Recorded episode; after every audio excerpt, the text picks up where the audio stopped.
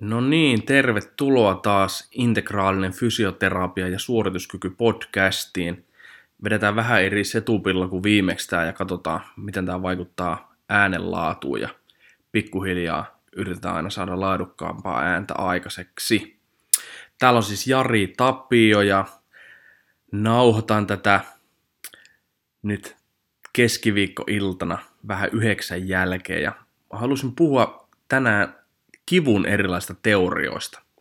Tätä on muutaman kertaan pyydetty, että saisiko kivusta jotain mielipiteitä ja ajattelin nyt tänään sitten, että voisin, voisin puhua vähän kivusta. Moni on nähnyt noita mun päivityksiä ja Instagramissa tai jossain ja siitä, että mulla ehkä erilaisia mielipiteitä kipuun liittyen kuin monilla ja minä tota, ajattelen aika vakaasti sitä, että me ei oikeastaan voida – voida hoitaa kenenkään kipua, koska me ei oikeastaan edes tiedetä, että mitä se on. Ja me ollaan niin tosi kiinnostuneita kivusta ja me ei vieläkään oikein osata selittää sitä kipua. Että mitä se oikeastaan edes on. Sehän on vaan meille semmoinen epämiellyttävä tuntemus ja me ollaan annettu sille sitten nimeksi kipu. Ja, tota, voisi ehkä tänään vähän puhua näistä erilaisista teorioista, kipuun liittyen, jotka yrittää sitten selittää sitä, että mitä se kipu oikeastaan on. Jos me mennään niin ajassa taaksepäin, niin joskus aikanaan Aristotelee ja Hippokrates ajatteli, että tota, aivoilla, aivoilla ei olisi ollut tuota, mitään roolia tässä kipuprosessoinnissa ja sitä ajateltiin, että tota, kipu voisi johtua esimerkiksi niin jostakin epätasapainosta keho jossakin nesteissä. Ja pitkään ollaan, tota, niin, niin, pitkään ollaan sieltä tultu eteenpäin sitten kiputeorioissa ja joskus 1300-1500-luvulla niin kipu ei ollut vieläkään oikein hyvin ymmärretty ja sitä jopa ajateltiin, että, että kipu olisi tavallaan meidän keho ulkopuolella. Ja se johtui siitä, että Jumala rankasis meitä. Ja tota, silloin ajateltiin, että kivun ainoa hoito voisi olla tota, rukoileminen. Et silloin on ihan aidosti mietitty, että kipu on Jumalan rankaisu ja kuuluu rukoilla, jos sitä haluaa päästä eroon.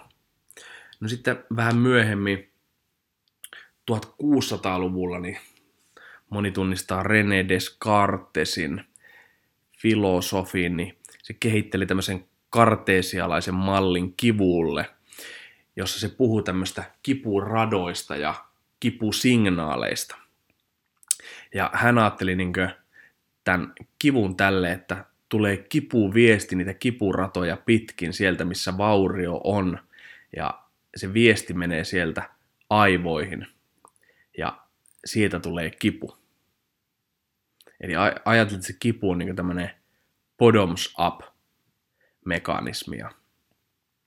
Ja, ja hoitohan oli hyvin fyysistä, että huhujen mukaan katkaistiin, katkaistiin sitten näitä hermoja, jotta tuota, niin, niin saatiin kipu poistettua. Ja no onneksi on niistä ajoista sitten pikkusen edetty eteenpäin, kehitys on kehittynyt. Ehkä yksi mielenkiintoisimpia tai isoimpia, isoimpia juttuja tuli 1960-luvulla, kun tämmöiset kaverit kuin Wall ja Melchak, taisi olla Patrick Wall ja olisiko ollut Roland tai olisiko ollut Roland Melsak, en muista tarkkaan sitä nimeä, mutta tota, ne julkaisi tämmöisen tieteellisen artikkelin, kun ää, oliko se Pain Mechanism, joku New Theory of Pain, taisi olla se artikkelin nimi, ja ne puhuu tämmöistä porttikontrolli-teoriasta, gate control teorista, ja, ja tota, mitä ne, mitä ne tota, ajatteli siinä, niin ne ajatteli, että meillä on näitä kipuviestejä. Ja tota, nyt ne kipuviestit menee tämmöistä kipuportista sisään. Ja sitä ilmeisesti ajateltiin, että se kipuportti oli tuolla meidän selkäytimessä. Ja nyt ajateltiin, että semmoista ohuet säikeet kuljetti sitä kipuviestiä ja sitten tämmöiset isommat säikeet kuljetti muita sensorisia tuntemuksia. Ja sitten tässä porttikontrolliteoriassa ajateltiin niin, että ne, ne se kipuviesti, joka tuli niitä ohuita säikeitä pitkin, niin se avaisi tämän kipuportin. Mutta nyt se portti sulkeutuisi kun niitä isompia säikeitä pitkin tuleva se sensorinen informaatio tulisi, niin se sulkisi sen portin. Ja tämähän ajateltiin, jos meillä tulee, tota, me lyödään vaikka kyynärpää johonkin, niin sitten me hierotaan sitä, hierotaan sitä, niin ajatellaan, että se kivun lievitys tulee siitä, että sulkee sen portin. Tämä oli, niin kuin, tätä pidettiin silloin isona, isona juttuna ja ajateltiin, että tämä on, niin kuin, tämä on nyt way to go. Ja tässähän me vähän mentiin sitä tota, Descartesin teoriasta vähän niin kuin monimutkaisempaan teoriaan, ja tämä ehkä paremmin selitti, selitti tuota niin, niin kipua, kipua ja tämmöistä tuota, haamukipua ja niin outoja kiputuntemuksia paremmin kuin tämä Descartesin malli. No myöhemmin sitten tota niin, niin, tämä sama Melzak, joka oli kehittämässä sitä porttikontrolliteoriaa, niin teoretisoi vähän lisää ja tuli tämmöinen neuromatrix-teoria. Ja hän ajatteli, että tota, kipu, kipu liittyy selkeästi meidän keskushermostoon. Ja sillä meidän keskushermostossa on niin useita alueita, jotka sitten vaikuttaa tämän kivun syntyyn. Esimerkiksi selkäydin tai talamus, korteksit, motorinen kon- korteksi, prefrontaalinen korteksi, hippokampus ja mitä kaikkea. Ja ajateltiin, että tämä kipu on tämmöinen neuroendokrino-immunologinen juttu.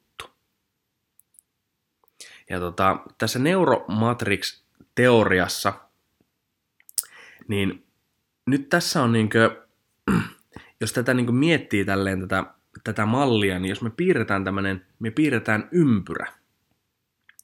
Ja sen ympyrän sisällä on kolme, tuota niin, niin kolme tämmöistä kategoriaa. Ja niitä kategorioita on kognitiivinen, affektiivinen ja sitten sensorinen. Ja nyt tota niin, niin tää, tää, tota niin, niin ajatellaan, että tämä matriksi on tässä keskellä, ja meille tulee sinne matriksiin informaatiota.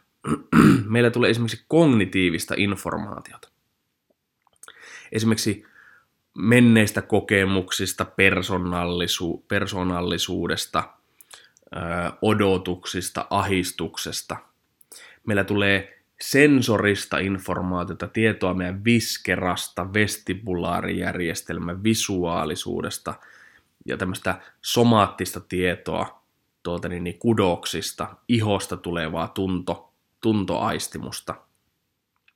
Ja sitten meillä on vielä tämmöistä mm, mikähän tämä voisi olla, tuota, niin, niin, mikä se voisi olla suomeksi, joku tämmöinen motivaationaalinen osa, eli tuota, niin, niin, tässä on esimerkiksi tämä HPA-axis, hypotalamus, tuota, niin, niin, käpylisäke, lisämunuaiskuori, järjestelmä, noradrenaliini, sympaattinen järjestelmä, immuunijärjestelmä.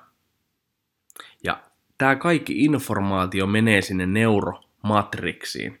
Ja sitten se neuromatriksi luo erilaisia niinkö, ää, tuotoksia, jos voi sanoa. Esimerkiksi kivun kipua. Kipu voisi olla yksi. Ää, sosiaaliset kommunikaatiot voisi olla yksi. Erilaiset selviytymistrategiat. Sitten stressin säätelyjärjestelmä aktivoituu endorfiini, enfor, endorfiinipitoisuudet, mm. adrena, adrenaliini, kortisoli, muutenkin immuunijärjestelmä aktivoituu. Eli ajatellaan niin, että meillä tulee informaatiota sinne neuromatriksiin ja siellä neuromatriksissa sitten luodaan nämä tota, niin, niin, käyttäytymismallit tai kipuaistimukset tai stress, stressi, tota, niin, niin, stressisäätelyt. Ja tämä on ihan mielenkiintoinen, mielenkiintoinen malli, malli tähän niin kipuun. Kipuun. Ja nyt ottaa paremmin huomioon sen koko neuroendokrinologisen ja immunologisen järjestelmän ja siitä, kuinka se kipu on niin moni, monimutkaista ja miten siihen vaikuttaa niin hirvittävän monet, monet tekijät. No sitten on myös toinen yksi mielenkiintoinen malli, tämmöinen neurotag-malli. Tämä taisi olla, äh, olisiko Mosley, Lorimel Mosley, joka oli tätä kehittämässä. Ja mitä tämä neurotag-malli tarkoittaa oikeastaan? Niin tämä tarkoittaa sitä, että neuronit muodostaa yhteyksiä toisiinsa, jotka luo tämmöisen neurotagin. Ja sitten nämä neurotagit oppii aktivoitumaan. Ja, ja tota, jos vielä niin ajatellaan sitä, niin se tavallaan se neurotägi olisi tämmöinen niin kaava neuroneiden aktivoitumista, joka aiheuttaa sitten niin tämmöisen outputin, miten mikä output voisi olla suomeksi, mutta output on mun mielestä hyvä sana kuvaamaan tätä, ei se luo jonkun tuntemuksen, ajatuksen, liikkeen tai vaikka jonkun immuunijärjestelmän vasteen. Eli kun nämä, nämä, tota, niin tämä neurotäki aktivoituu, niin sitten tapahtuu niin tämä output, oli se sitten kipu tai, tai mikä tahansa. Ja nyt tämä, niin kuin, voi ajatella, niin kuin, ajatella vaikka tälle, että mulla olisi vaikka, äh, ajatella, että on neurotägi, niin kivulle vaikkapa, äh, vaikkapa etusormessa. Ja ajatellaan, että tuota, niin, niin huoneessa on tuota, niin, niin, tyyppejä, niillä on erivärisiä tota, paitoja päällä. Ajatellaan vaikka, että se etusormen kipu on vaikka, mm, vaikka punapaitaiset ihmiset, ketä siellä on. Ja aina kun punapaitaiset ihmiset nousee ylös, niin kipu tulee etusormeen. No nyt kun punapaitaiset ihmiset nousee ylös ja tulee kipu siihen etusormeen, niin ne yrittää samalla estää muiden tyyppien nousemista ylös. Ja tätä sanotaan esimerkiksi intrakortikaaliseksi inhibitioksi. No nyt syystä tai toisesta, niin me kadotetaan se kyky inhiboida. Eli nyt ne viereisetkin kaverit nousee siellä tilassa ylös, jolla on, jotka luo sitten erilaisia, niin kuin, ää, erilaisia tuntemuksia tai niitä outputteja. Esimerkiksi kipua vaikka peukaloon. Ja nyt kun sitä inhibitiota, sitä intrakortikaalista inhibitiota ei tapahtunutkaan, niin nyt se kipu leviää. Nyt se tuntui äsken etusormessa, nyt se tuntuukin etusormessa ja peukalossa. Ja tämä, tämä malli selittää ihan hyvin, että miksi se kipu, kipu voi vaihella ja tuntua, niin kuin, tuntua eri paikoissa. Ja se voisi liittyä just näihin neurotägeihin. Ja tota, nyt, se, niin kuin, nyt sen pitää niin kuin, muistaa se, että, että tässä mallissa, niin jos yksikin niistä soluista, niistä neuroneista, niin ei aktivoidu, niin se neurotägi ei sitten aktivoidu. Et se, se vaatii sen, että ne kaikki, ne, ää, ne kaikki tota neuronit, jotka kuuluu siihen tagiin, niin niiden pitää aktivoitua.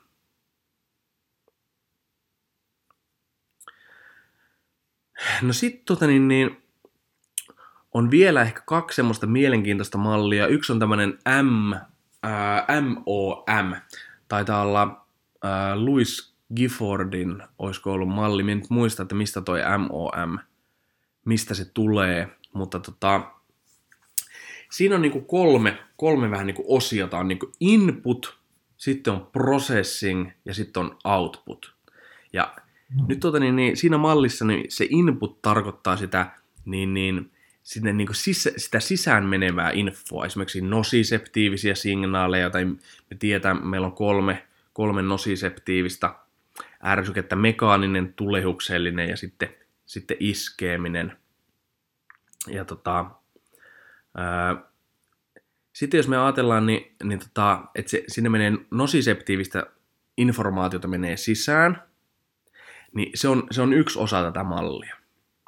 Ja sitten meillä on siinä tämä processing, eli meillä on, tuota, niin se tarkoittaa selkäytimen takasarvea ja tuota, niin, niin siellä tapahtuvia muutoksia. Sitten meillä on output, eli meillä on motoriset, autonomiset, niin sympaattiset, kognitiiviset, im, immunologiset ja ehkä hormonaalisetkin muutokset sen kivun, kivun johdosta. Eli tämä MOM on myös ihan niin hyvä, hyvä malli niin kuva, kuvaamaan tai selittämään, selittämään kipua. Tästä ehkä kannattaa, tota, niin, niin, niin, niin, jos kiinnostaa, niin, niin, niin lukee vähän tota, lukee vähän netistä, jos kirjoittaa vaikka tämä, katsotaan, jos mä laitan tästä kans ITMOM ja Gifford, me tsekkaan, oliko se Gifford, mikä se oli, MOM, Louis, MOM, ja jos kirjoittaa Pain, MOM ja Pain, Äh, ei se nyt löydy. Vitsi ootas. Minäpäs etin sen. Mä laitan noihin show notesihin sen.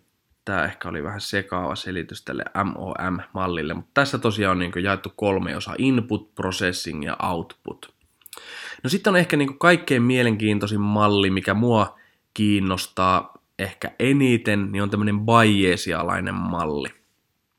Ja tämä on niinkö, tämä on tosi mielenkiintoinen, tästä käytetään nimitystä Bayesialaiset aivot ja tämmöinen prediktiivinen prosessointi. Ja tota, nyt tämä, tämä niinkö, tämä, tämä, pohjaa, niinkö, tämä pohjaa ajatuksen siihen, että aivojen täytyy ennustaa. Eli jos aivot ei ennusta, niin me niin kuin ylikuormitutaan. Ja tota, aivot joutuu käsittelemään jatkuvasti hirveitä määrää dataa. Ja nyt se, jo, se joutuu niin konvertoimaan kaikki nämä signaalit, mitä me saadaan, niin luotettavaksi kuvaksi meidän kehosta ja ympäristöstä.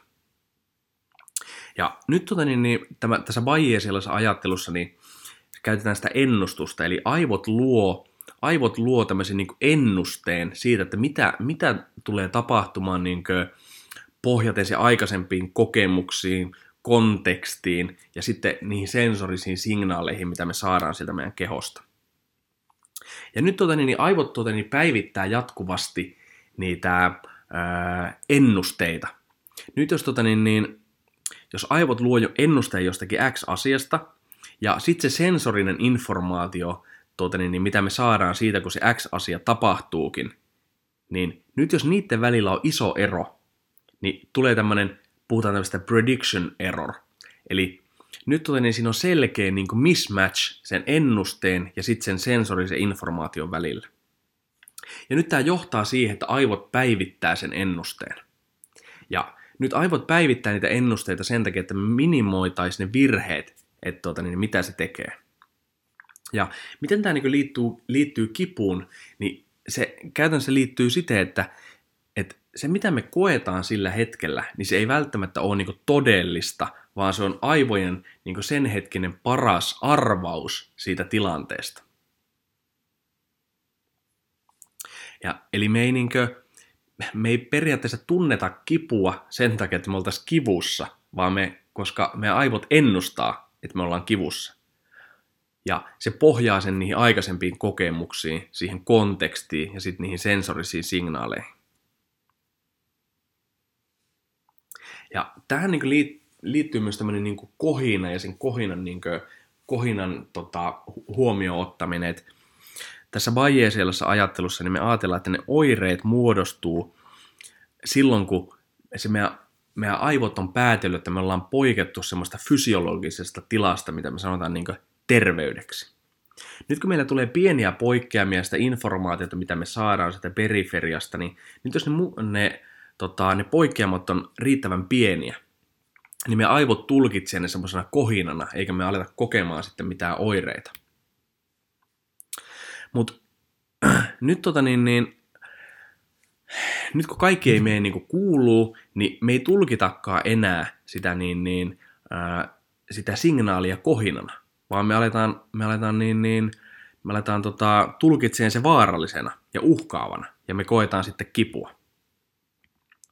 Ja tota, jos me ajatellaan, niin otetaan joku esimerkki vaikka tästä, niin kuin, tästä Bayesialaisesta ajattelusta, niin, niin vaikka tälle, että joku tota, niin jollakin, jollakin tyypillä on vaikka tullut kipua, kun se pyöristää sen selkää, kun sillä on ollut vaikka joku ongelma vaikka sen selässä. Sovitaan vaikka joku ihan strukturaalinen ongelma.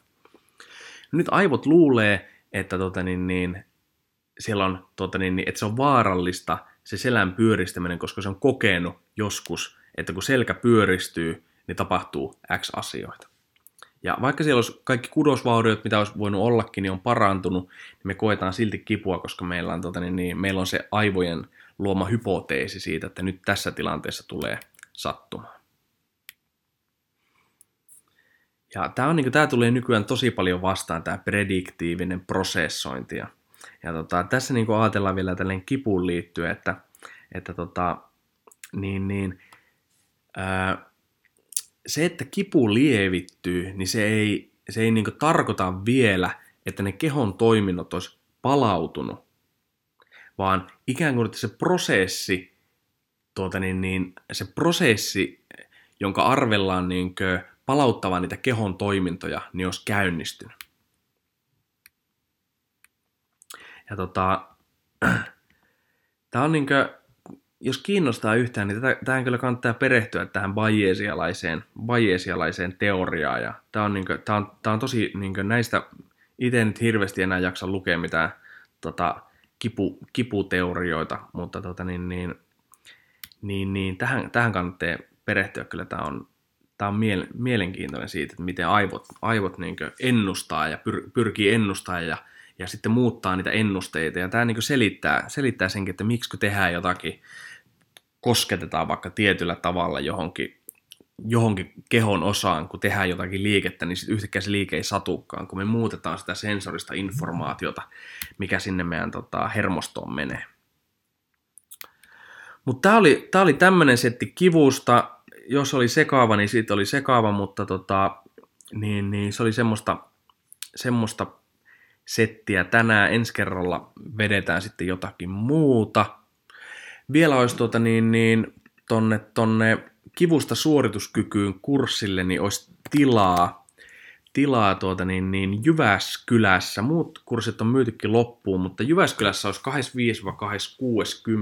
25-26.10. kivusta suorituskykyyn kurssi tuolla kuntomaailmassa. Että jos kiinnostaa se kurssi, se on kovaa, kovaa kampeta treena, treenaamiseen liittyen. Että se käy personal trainereille ja sekä fyssäreille, niin, niin siellä on vielä paikkoja jäljellä.